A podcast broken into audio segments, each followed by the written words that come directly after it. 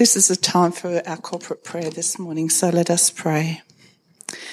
Dear Heavenly Father, we thank you for the new season of winter.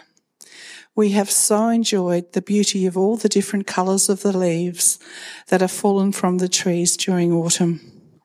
The beauty of your creation truly takes our breath away.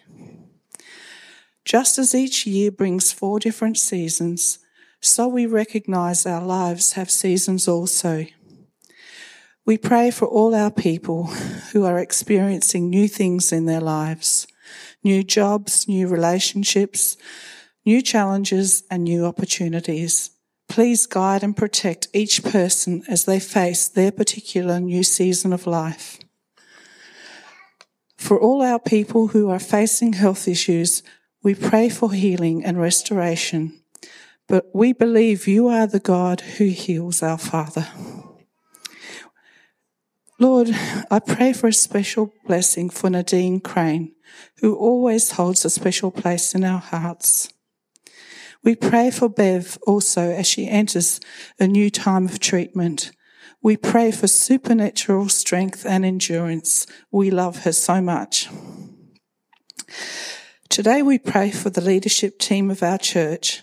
There is always so much to do and not always the time to do all that is needed.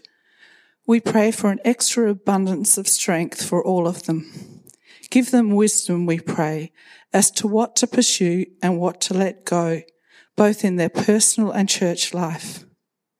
May you surround them with willing church members who can give them support and help them carry some of the load. Also, we pray that we will be ever mindful of the people in our communities who are so much in need of your love Give us courage to share our faith. Give us opportunities to share our faith and to recognize those opportunities when they arise. We turn our minds to the people of Melbourne. We pray for wisdom for the state and federal leaders. Guide them, we ask, as they face the daunting task of keeping their people safe. We thank you for Scott Morrison. We thank you that he believes in you and in the power of the Holy Spirit. Thank you for his local church people who stand behind him in prayer and encouragement. We pray for the mental health of the people of Melbourne and all those who have been psychologically affected by this pandemic. We pray for all the business owners who are struggling financially, and we pray also for their workers who no longer have the benefit of JobKeeper payments. Help them to find a way to support themselves during this difficult time. May the difficulties we all face cause us to reach beyond ourselves to you, Lord. Our only hope is in you. We end today's prayer by thanking you for all you do for us. We thank you for our families, our homes, the food and clothes you provide so faithfully year in and year out. Most of all, we thank you for Jesus, the author and finisher of our faith and life. We give you all the praise and glory for all you are and all you do in his name, in the mighty, powerful, matchless name of Jesus. There is no greater name.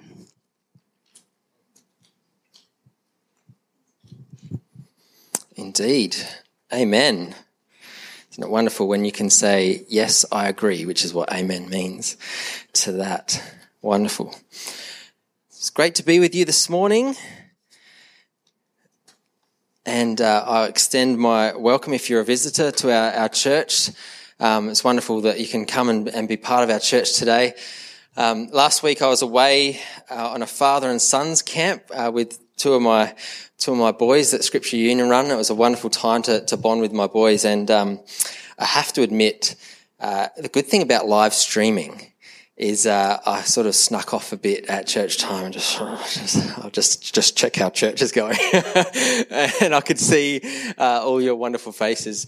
But um, I just want to say how how blown away I was and how blessed I was that um, you know, our church is not built around a person or a personality, but by the the gifts that God has given us and to see the church uh, thrive and people uh, ministering to one another and using, exercising their gifts was just a blessing to me as I was uh, away from the church. So uh, just wanted to start like that. Uh, I'm going to be um, looking at a passage in Luke chapter 24. So if you've got your Bibles or devices, you might want to open in preparation for that, but I'm going to get onto that a bit later on. Just wanted to start by giving a bit of reason why I'm going to be speaking on what I'm going to be speaking on this morning. Uh, Kerry rightly said our, our vision for this year is to be reaching out to our community, and we've been uh, really sort of pushing that idea, that theme, uh, this this year. Uh, we had a staff meeting last week, and I was ready to kind of again uh, get into that gear of of what are we doing? How are we going to be reaching out? What are we What are we doing as a as a church community? And all these reports kept coming back to me. Oh, this person's struggling. Oh, this person's going through this at the moment. Uh, and, and Kerry was talking with some people in the kids ministry, and, and this is happening for them. And, and I just kept getting this report, this report, this report. Man, there's some people going through some stuff. And we've got to be really sensitive to the fact that we're not just pushing forward, pushing forward, but as a church community, we've actually got to support one another. There's a two, there's a two pronged uh, part of being a church is to, to exercise the gifts and to go out and to, to make a difference, but to also come together, pray for one another, support one another, lift one another up in our burdens. And all the songs that we've been singing this morning were along those lines, and the, the prayers are along those lines. And so I just wanted to spend some, some time this morning speaking to people that may be going through some stuff. Uh, you might be, um, there might be some job uh, stresses, some relationship stresses, uh, financial things that you're going through, some decisions in life that, that are hard. And, um, you know, the, the message this morning is really simple. and it's something that we all know, but I think we just sometimes need to come back to basics. And that is Jesus walks beside us no matter what the terrain what terrain are you walking in? Is, is your terrain uh, a hopelessness or disappointment? Uh, is it struggle and stress? Is it joy? Is it, is it hopefulness? No matter where we are in our lives, we know the truth that Jesus, he promises, is walking beside us. He is with us in the midst of it. And the first half of my message, I just want to actually tell a story. It's a bit of an epic story. It's been a story I've been waiting to share at the right time. Um, and then we're going to uh, delve into that passage from Luke chapter 24. So Jesus is walking beside you. You know what? Sometimes I think when we talk about following Jesus, we get this, this picture in our head that Jesus is kind of out the front and he's leading the charge and we're straining, stressing, perspiring, trying to catch up with him to, to lead, to, to follow him and, and be, be where he's at. But I love the picture of Jesus walking beside us, side by side, going through, as, as Joe talked about, going through the storm with us. And who here likes to go for walks? Anyone likes to go for walks? A few hands. I'm sure there's more hands going up that weren't brave enough to put your hand up. Everyone loves to go for a walk, I'm sure. In fact, during COVID, uh, our family decided rather than being locked up all the time, we'd, we'd purposely go out uh, on family walks together, something that we've, we've really enjoyed and, and kept up doing. Who here, though, has been started out on a walk and it hasn't ended up how you first thought it would end up. Anyone been in a scenario like that? Well, I want to tell you of a, of a time in my life where that, that happened for me and where I learnt that Jesus walks with me no matter what the terrain. You see, when I was um, in uh, my younger years, I went to Scouts. Anyone in Scouts or enjoyed Scouts? And um, in the in the later part of Scouts, as as you're older, as you're about to sort of head into Venturers, they, they often take out on a, on these massive camps, these massive hikes. And we went on a we had a week hike, but it was it was it was in this area. Anyone know where that is?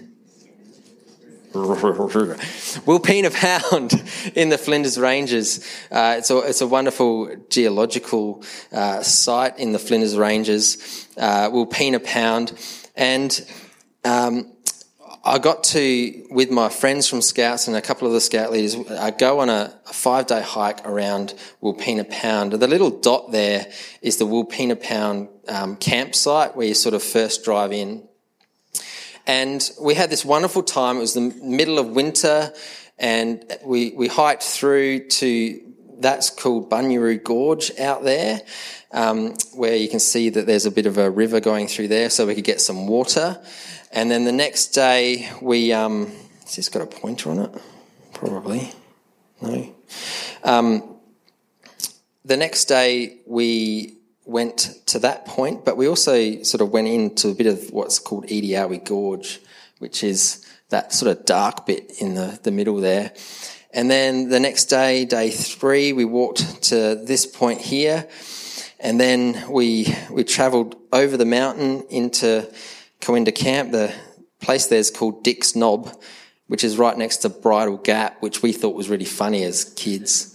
Um, and then, and then in uh, Camp, uh, there, there's a campsite there in the middle of the pound. That was the, the, the fourth day. And then the, the, the, last day out, we could either travel up St. Mary's Peak, which is the highest point in Wilpena Pound and head back, or we head out the easy way along the easy track back to this point. So that was a wonderful hike. We had a great time, great experience. And then my dad, he felt like it was a bit like I did with my sons, time to bond uh, with his son and, and do something. And my dad had never had any hiking experience at all. And he said, why don't I go on a hike with my son and we can spend some time together and, you know, have some bonding time. But my dad didn't have the time that we had here, so we thought we'd just cut it short. So we'd start in the same spot, go to the same spot, but instead of going out there, we'd just say, look, the mountains are on either side. We'll just cut up the middle bit and then head to the to the campsite there on that next day, and then then walk out on day three. That was the plan. So we travel up to Wilpena Pound. My dad didn't have hiking shoes, he just had tennis shoes on. It wasn't winter, it was summer. And um, we, we go to the rangers um, place and we say to them, look, we're going on a hike. You got to sign in and sort of say where you're going. We're going here, then we're going to do this, and we're going to, going to do that. And the ranger's like, yep, good on you. Um, and so we set off. And so we set off on the on the on the trip. That's me wearing a flannelette shirt, because that's what you do when you're hiking. You wear a flannelette shirt. It was middle of summer and it was 42 degrees every day. And things started to sort of not work out as well as we'd planned. This is Bunyaroo Gorge, that first point, and as you can see, there's no water flowing through the creek. Now, at this point, we should have sort of clicked that we're in the height of summer, Water's going to be hard to find, and it's not like it was in the middle of winter when I was there with scouts. Now, two things happened to me as we were going through this Bunyaroo Gorge. Number one, on the way up in the car, we're listening to Billy Joel's Cold Spring Harbor because I just bought that on cassette. And uh, there was this song called Turn Around. Turn around, turn around. I'll sing for you a song. And this song was going around and around and around in my head. Turn around, turn around. Now, the word says that Jesus is the good shepherd and his sheep hear his voice. Now, I, I was hearing the voice, but I probably wasn't responding to it because he was saying, turn around, turn around. And I was just singing the song. So I was constantly having this song going over and over and over and over in my head. Turn around, turn around. The second phenomenon that happened was something that's strange and I can't really explain. It was as we were walking along, I could hear footprints. I could hear someone walking behind me. And I'd whiz around. I was like, who's there? And there's no one there. I thought, am I going crazy? Is this some sort of weird sort of supernatural thing going on? And then half an hour later, I would be walking along and I'd hear these footprints. I could hear like the rocks move as someone was walking behind me. And I'm like, there's someone. And I'd turn around, there's no one there. I kind of didn't say anything to my dad because I didn't want him to think that I was a bit strange. this constant thing of hearing these footprints behind me, walking, walking behind me. I turn around. There's no one there. We continue on in the journey and we get to the point of Edeowie Gorge. And my dad goes to get his camera out to take a photo. And he realizes that he left his camera back, like an hour back where we stopped for a snack. And it was a really good camera and he didn't want to lose it. So we went through his pack. It's not there. We unpacked everything. We unpacked my pack. My dad's, his camera is gone. So he's like, I'm going to go back. I'm going to go back and get it. So I was left there for a couple of hours while dad went to go look for it. And it was here I experienced my first, what I believe, my first miracle. I prayed. I said, this is my dad's camera. He loves it. God, can you please help him find it? That was kind of my kid's prayer. And he comes back pretty dejected, pretty sad. And I couldn't find it. And we, he was pretty thirsty and we, we were pretty running low on water. So he opened up the top of his rucksack to get out some water, and there, sitting on top, was his camera. Like right on top, as we opened it up, it was just placed there. And I, I believe that that was a miracle that God, God did for me to show me that He's real. Anyway, the story continues. How long have we got? Um, we get to Idiot. This is the other end of uh, Pound. Now, as you can see, there's a delta here, which is where all the water comes out of Wilpena Pound when it rains. And it cuts its way through Edeowie Gorge. You can see how deep that gorge is. And I've got a, another picture there. Obviously, I didn't pay for this one. Um, and you can see how deep that ravine is that has been cut out over time with the water. Now, when I was here at Scouts, we walked in a little bit to, to get some water, and I remember there being a waterfall. And so we, we tra- tra- travel through, and we're, we're trying to get back through that gorge to the middle of the campsite, which is the normal campsite. And there is no water at all.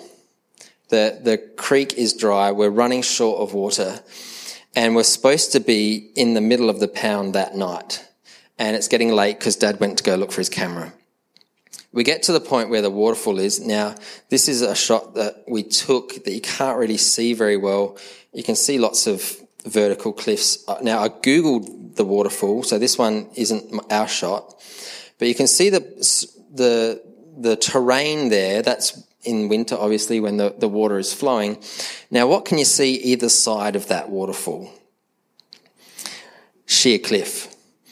And our way out of that gorge was to follow the creek. So we had to get up the cliff.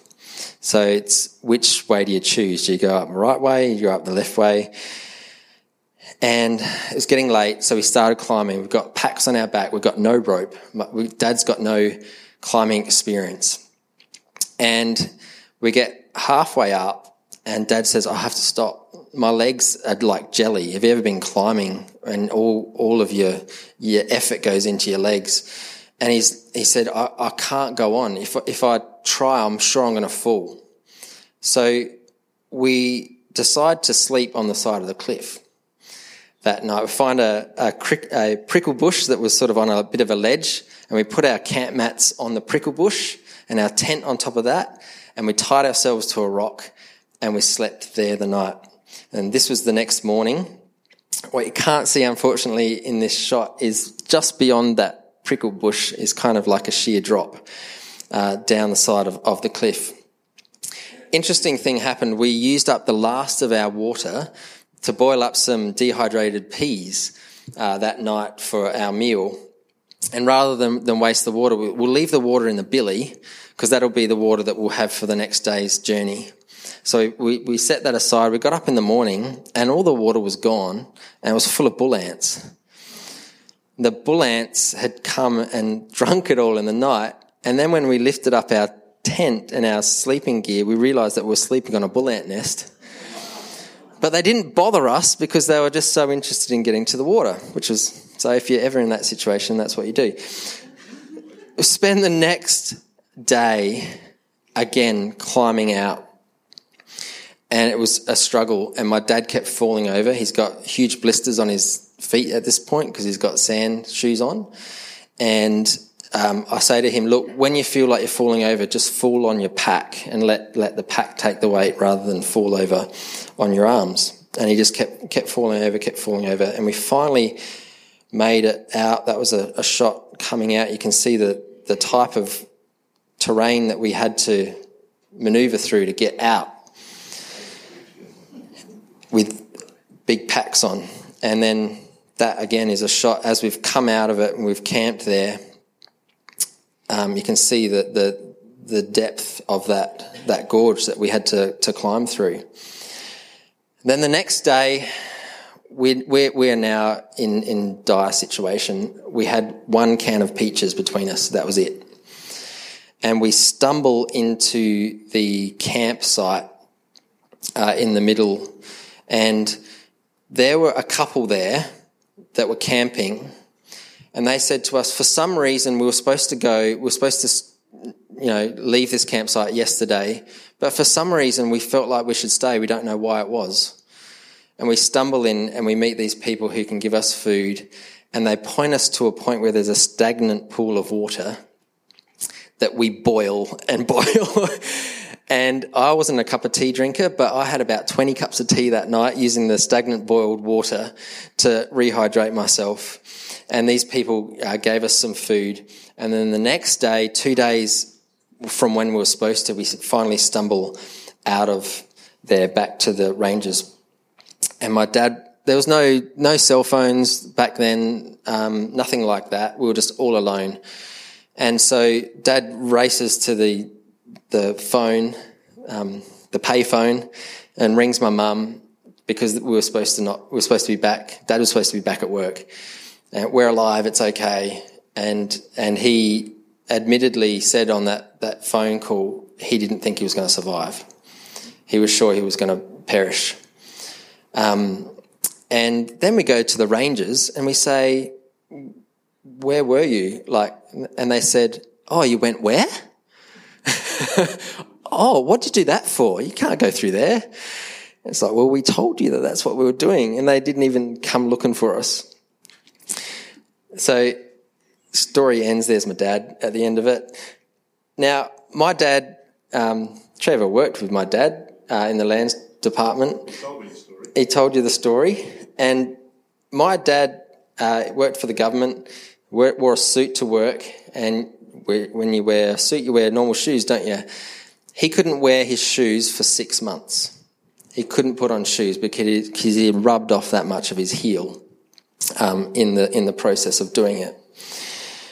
It's an amazing story, and it's a story that I, I, I tell because it really fits in with this theme of Jesus walking alongside us. Remember that when I was in that gorge, I could hear footsteps.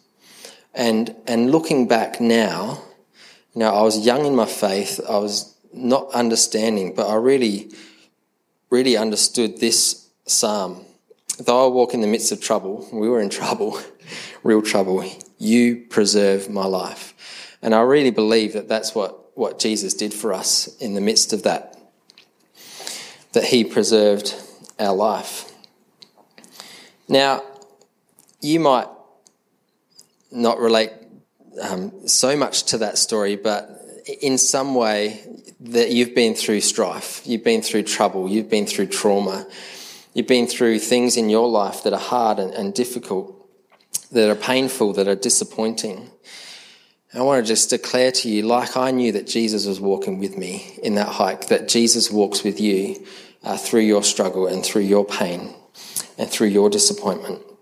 There's heaps of uh, examples in the in the scriptures of, of not God not forsaking us and leaving us. Um, but I thought what I'd just do is just personally just flick through the the Gospels, and I was just amazed at this concept that Jesus loves to be with us in the midst of it, in the midst of our strife. In fact, uh, he is called Emmanuel, which means God with us that Jesus didn't consider equality with God something to be grasped, but he lowered himself. He, he, he took on the form of a servant and he entered into our, our humanity, into our muck, into our, into our world, into our pain in order to be with us in the midst of it. You know, there's a story of, of the disciples in a storm in a boat. And where was Jesus? He was there with them on the boat in the midst of it. And when the disciples were by themselves, he walked on the water in order to be with them. When Lazarus um, was was dead, he wanted to be with that family. He wanted to to go there. Uh, Zacchaeus and, and Matthew were tax collectors, and every time that that Jesus um, met both of them, what did they do? Went back to the home to have a meal because Jesus wanted to be with them. Last week, and not last week, the week before, and the week before, I was talking about when Jesus was in a house that it was full of people because Jesus wanted to be amongst the people. Um, the feeding of the 5,000, they're, they're, in a desperate need. They've got practical needs. Or the, the woman who's bleeding. Jesus didn't run away but he wanted to be there with them in the midst of it. Peter, in his disappointment, in his uh, feeling ashamed of, of betraying Jesus, again, Jesus comes to be with Peter. The woman caught in adultery, Jesus sends away the crowd in, in order for him to be one on one with this woman. Thomas, who had his doubts, Jesus comes to Thomas to be with him in the midst of his doubts. Mary in the garden in the resurrection, Jesus says, I am here. The Samaritans who were ostracized and, and not, uh, you know, considered as good as the Jews, Jesus spent most of his time uh, in the area of Samaria with the Samaritans. Think of the woman at the well, middle of the day, hot, and he's there spending time with her the lost sheep, Jesus goes out to find the lost sheep because he wants the lost sheep to be with him. Um, the, last week, Mike was talking about the prodigal son. He's a father who longs to run and embrace his lost son or his older brother because he longs to be with them in the midst of what they're going through. Jesus says, let the children come to me. Why? Because he wants to be with them. Jesus washes his disciples' feet because he wants to be with them in the midst of what their humanity is, all the mess and all the muck. And even Judas, the one that who would betray him, he spends his last supper with him. And after the resurrection, Jesus says, Peace, here I am. Peace, peace, peace, peace. Why? Because he wants to be with us. And if that's the case of Jesus in the New Testament, it's the same with you. It's the same with me. Whatever you're going through, whatever pain, whatever situation, whatever struggle, that Jesus is with you in the midst of it because he longs to walk beside you. He is your friend walking side by side. In fact, I came across a, a blog that was, was speaking about this, and the, and the writer says, Sometimes we can't see Jesus, but we can feel him. And that was certainly the situation that I had. I couldn't, couldn't see the person of Jesus, but I could certainly sense something. We can't see Jesus, but we can feel him. We can sense his presence. We can see his works in us and through us. Seeing isn't believing, but believing is seeing. I love that. Through our faith, we trust in Jesus and our belief that his word is our guidebook. We are able to sense him and see when he has stepped into our lives and made a way. Sometimes we feel alone, but sometimes after getting through the thick of the storm, we can look back and see what he has done. And isn't that the case for many of us? Sometimes it's only afterwards as we look back that we can really see the hand of Jesus at work uh, in those situations. There's a, a story uh, in, in Luke's gospel and in Mark's gospel of, of a couple of disciples who were down and out. They were despondent, they were feeling like all hope was lost. To, to fill you in and give you some context, that um, Jesus has, has died, he's taken the sins upon himself, he's been buried, but then there's this report of him being, being raised to life. But there's these two disciples who are leaving Jerusalem, a seven mile walk to Emmaus, and they're feeling downcast. They'd put all of their hope in Jesus. They, they, they weren't one of the, the 12 disciples, but they, the, the word says that they were disciples of Jesus. So they were following him, they were listening to him, they were trusting in Jesus. And then they witnessed this horrific thing where Jesus was put to death and he was buried in a tomb. They hadn't seen the resurrection, they'd heard about it, but they were feeling sad. They were feeling like all hope was lost. We'd, we'd followed this Jesus and now he's dead. We'd put our hope in this Jesus as our, as our Messiah and now he's gone. And you just imagine these two disciples. Now, one is named and one is not named. It's probably likely that's because one was a woman. So there's this, it doesn't say, but it's most likely a man and a woman, maybe husband and wife, walking. And you imagine them slow, downhearted, head down, sad. What just happened? Our hope in this man has come to nothing and they walk away.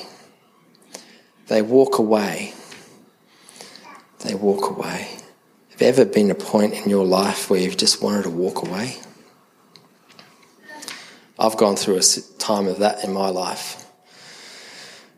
When, after 13 years of ministry, and after seeing um, wonderful things, but being a hard slog, pretty much every Friday night, every Wednesday night, year after year after year, ministering, going out, doing stuff. It was hard, it was a hard yard. It was a time where I just, oh, I just want to walk away.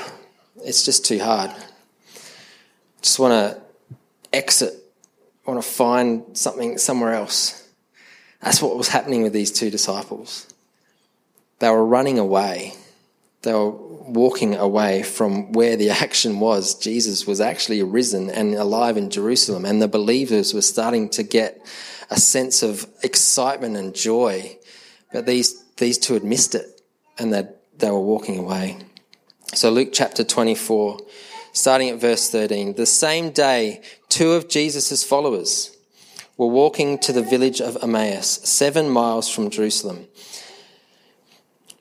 As they were walking along, they were talking about everything that happened. Man, what's going on?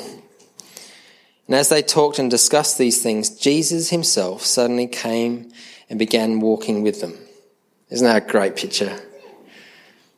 Jesus didn't just appear at the end at Emmaus or send them on their way, but he's, he's there walking with them in the midst of their pain and their disappointment. There is Jesus walking with them. The word says God kept them from recognizing him. He asked them, What are you discussing so intently as you walk along? They stopped short. Sadness was written across their faces. Downcast, despondent, sad. And one of them, Cleopas, replied, You must be the only person in Jerusalem who hasn't heard about all these things that have happened there in the last few days. I mean, it was a big commotion. The whole town knew what was happening. what things, Jesus asked. Of course, he knew. The things that happened to Jesus of Nazareth, they said. I'm going to skip. Jesus then uh, explains the scriptures and says, You don't understand. What happened to me had to happen in order to save humanity from their sins. The, the Son of Man had to come and suffer and be put to death in order to be raised to life. But picking up the story at verse 28.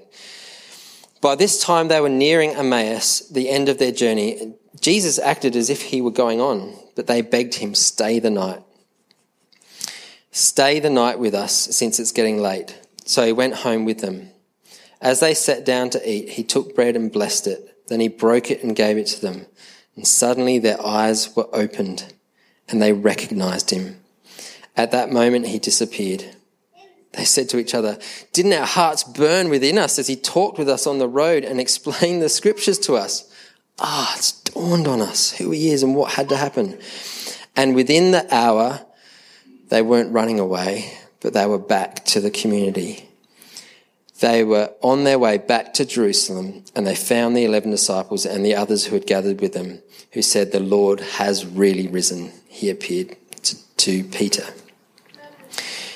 Now, I just want to draw out four things um, as we come to a close uh, this morning. I want to talk about opening our eyes, opening the door, opening the scriptures, and opening ourselves. And to go through each one of these. First thing is open our eyes to the truth that Jesus is with you. You see, the men as they were walking along the road didn't recognize Jesus. It was only after the, the scriptures had been explained and Jesus broke bread that they, they had come to the full realization, the full truth that G, it was Jesus that was with them. I think sometimes, like me in my, my journey in turning around, I didn't recognize that, that Jesus was with me. It was only afterwards looking back. And if we are in these times of struggle, in these times of um, perhaps hopelessness or or whatever we're going through, the first thing to do is to really open our eyes to the reality that Jesus said that He would walk beside us, that He would be with us in the midst of it, no matter what the terrain, no matter what we're going through, whether it be a good time or a bad time. He promises that He will be with us, and that we need to open our eyes to the reality and the truth that that is the case said in verse 15, Jesus himself suddenly came and began walking with them. He didn't sort of be in a chariot out front, didn't sort of shout it from the other side, come to me. No, he got alongside them and was walking with them shoulder to shoulder. In fact, um, after this story, the, the disciples head back to Jerusalem and they find the disciples. And just as they're explaining this story, the same thing happens. And just as they were telling about it, Jesus himself suddenly was standing there among them. Peace be with you, he said. Jesus longs to, to come to us in the midst of what we're going through and offer him, offer us his peace.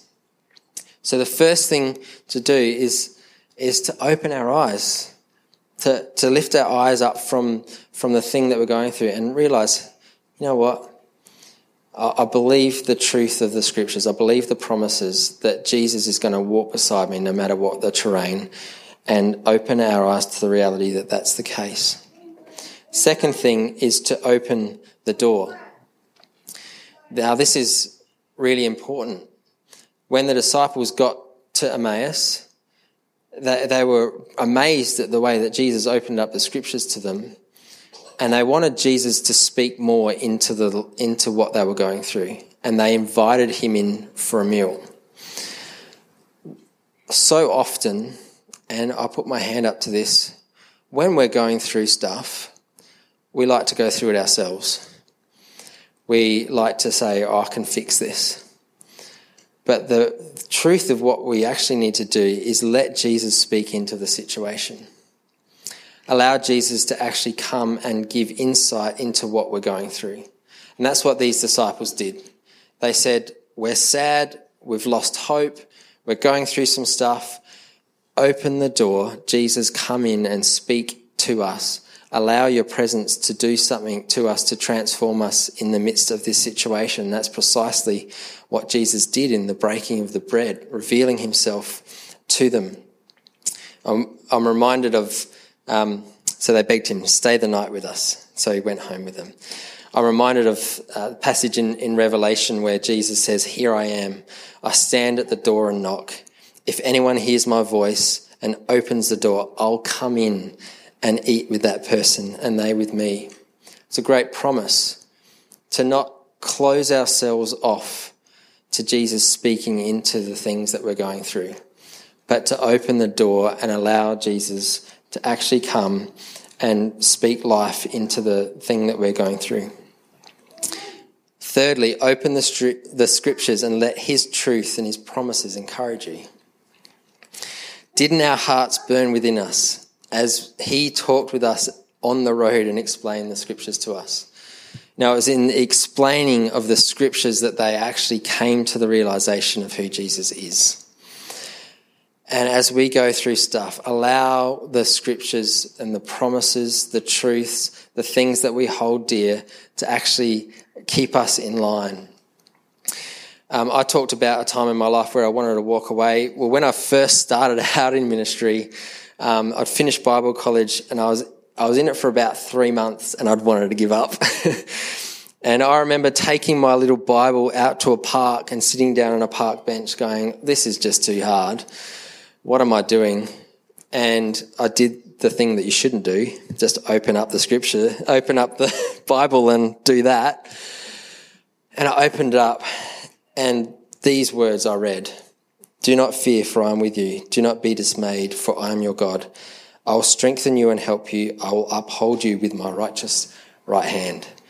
And that's been a verse that I've held on to uh, in, in, my whole call to ministry. I know that God's not going to leave me or forsake me. I know that He's going to strengthen me and help me. I know that He's going to uphold me uh, as I go through the hard times as I opened up the scriptures, his words encouraged me and, and helped me through that time of wanting to give up. And finally, open yourself to the church community to pray and support you. Any trip in the area that Jesus grew up in at night was dangerous. You only travelled during the day now, I don't know if you'd noticed uh, in the story that we wrote, they said because it was getting near dark, they invited Jesus in. They didn't want Jesus to be out to be robbed on the road. But what happens when they finally realize who Jesus is? They've been walking away from the community, from the believers, from the church. And when they finally realize who Jesus is, they're back to Jerusalem. But do you know when they're back? They're back at night they're willing to, to go, go through the risk of being robbed and bashed on the road at night because they long to be back with the people around them. And that's really an important thing. Within the hour, they were back on their way to Jerusalem. They found the 11 disciples and the others that had gathered with them. We need each other. Not only does Jesus walk beside us in our in our pain and our, and our frustrations, but we have been given the body to be part of. We've been given each other to support, to pray for, to, to, to bless, to, to speak life into. And this was um, what these disciples had. You know, I, there's uh, a friend of mine who uh, has just recently um, on, on, Facebook written that he doesn't want to have anything to do with, with Christianity anymore. And it's someone that I, I grew up with and, and, had a lot to do with, and it's, and it's been really, really hard to see. Um, but as, as, I reflect on it, and as I've been talking with other people who, who know who know this person, you know, I see a big part of that happening is that there was a rebellion and a walking away from a community that could have supported him and helped him with his questions, with his troubles, with his, with his way of life. These disciples were, were running away from the community that they needed. And this friend of mine, his whole life has been running from a community that is really actually what he needs. It reminds me of the, the story of the, the coal. When you take a coal out of a fire and you put it away from the fire, it loses its heat it, it, it loses its glow. But then you put that coal back in the fire, and again, it, it finds its glow, it finds its, its place, its warmth. And it's like that with our church community.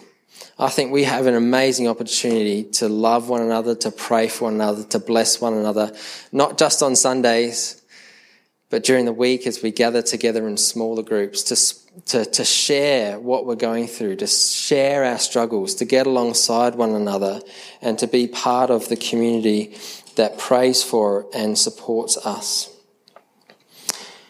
You know, God was with Shadrach, Meshach, and Abednego in the fiery furnace. There was that person walking with them. He's with David as he walked through the valley of the shadow of death.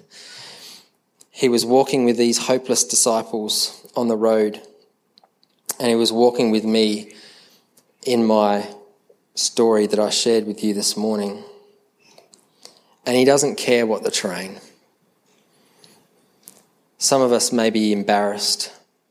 Some of us may feel ashamed of what we want to, we're going through, and if we feel like if we, we, we share it, Jesus might think something funny of us. He doesn't care what terrain. He doesn't care if we're climbing up a cliff or if we're on the easy road. Jesus longs to be beside us, helping us. I'll finish with this last point to open yourself up to the church community because I think every week we have a wonderful opportunity to just be real with one another. And I often invite us to, to share, maybe come down the front to be prayed for. I want to do something different this morning. As the music team come up to sing this last song, this song really speaks really well into this morning. If you, it might be something small, it might be something big. I want to give you permission this morning, as we're singing, to either come down the front and have someone pray with you, or do something different, which is you might want to just get up and walk across the aisle and just whisper in someone's ear, just as we're playing, just as we're singing, hey, just want to let you know that I'm really struggling in a relationship. Hey, I just really want to let you know that my work situation is really hard. I want to let you know that I'm struggling with what it means to, to parent my kids. I want to just quickly share with you my brother or sister in Christ that I'm going through some doubts right now. Would you be bold enough to just tap a friend on the shoulder just as we sing? You don't have to come out the front if you don't want to.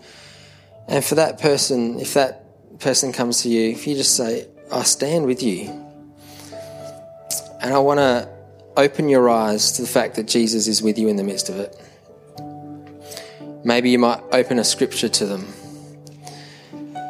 Maybe you want to open up yourself to them and say, Hey, I've gone through something similar.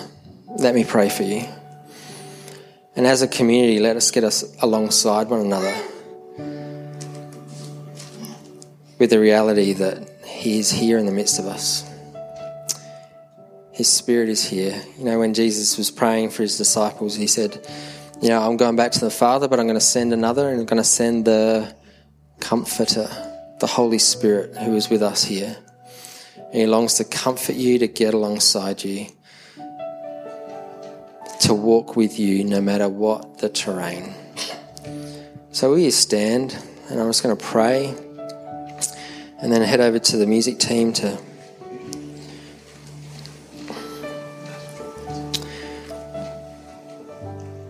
Lord, I just pray this morning that for those of us who are going through some sort of a walk, where the terrain is hard. And it might be something that we're thinking, oh, I can do this myself.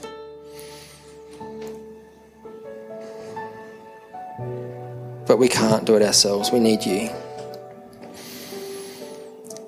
Lord, would you just come and open our eyes to the reality that you are here and that you long to get alongside each and every one of us. Help us to open the door of our hearts to you, to be honest with you, to be real, to say, Lord, speak into this situation. Would you just send a word to us as we open the scriptures to one another? And help us to have the boldness to tap someone on the shoulder and say, Will you pray for me? I really need someone to pray for me. Would you do that right now? So, Lord, we just open ourselves to you right now in this space. Come and work amongst us. Be amongst us, Lord, we pray. In Jesus' name, amen.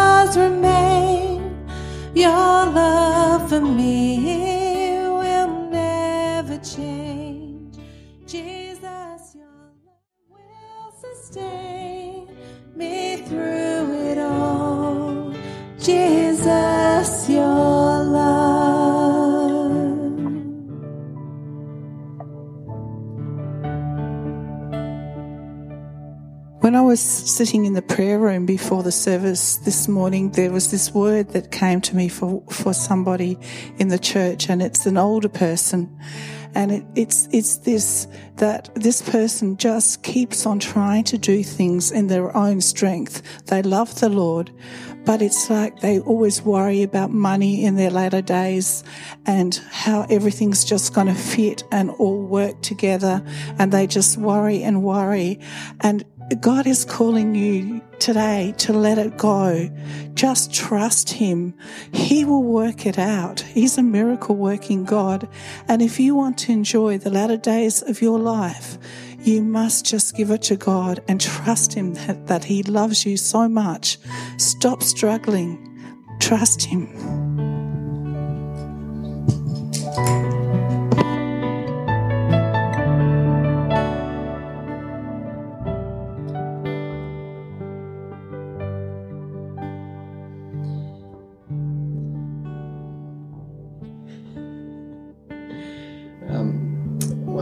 Share in that story is um, the reason my dad felt like he could make it through that difficult situation was that he had me alongside him saying, We'll be all right. We'll be all right. Probably my youthfulness, my naivety, maybe. But I just had this attitude of, We'll be all right. We'll just walk up here. We'll be okay. We'll be all right. I think we need that from each other we need one another to get alongside one another and say, You'll be all right. You'll be okay. We're going to get through this together. And it might be that you didn't share that with someone during the song. Maybe as you have a coffee, you might want to just tap someone on the shoulder and say, Hey, look, can I have a chat with you? I'm going through something right now. Um, there's a, the prayer room up the back. If you want to just meet with some people just to get alongside you again to pray, feel free to do that.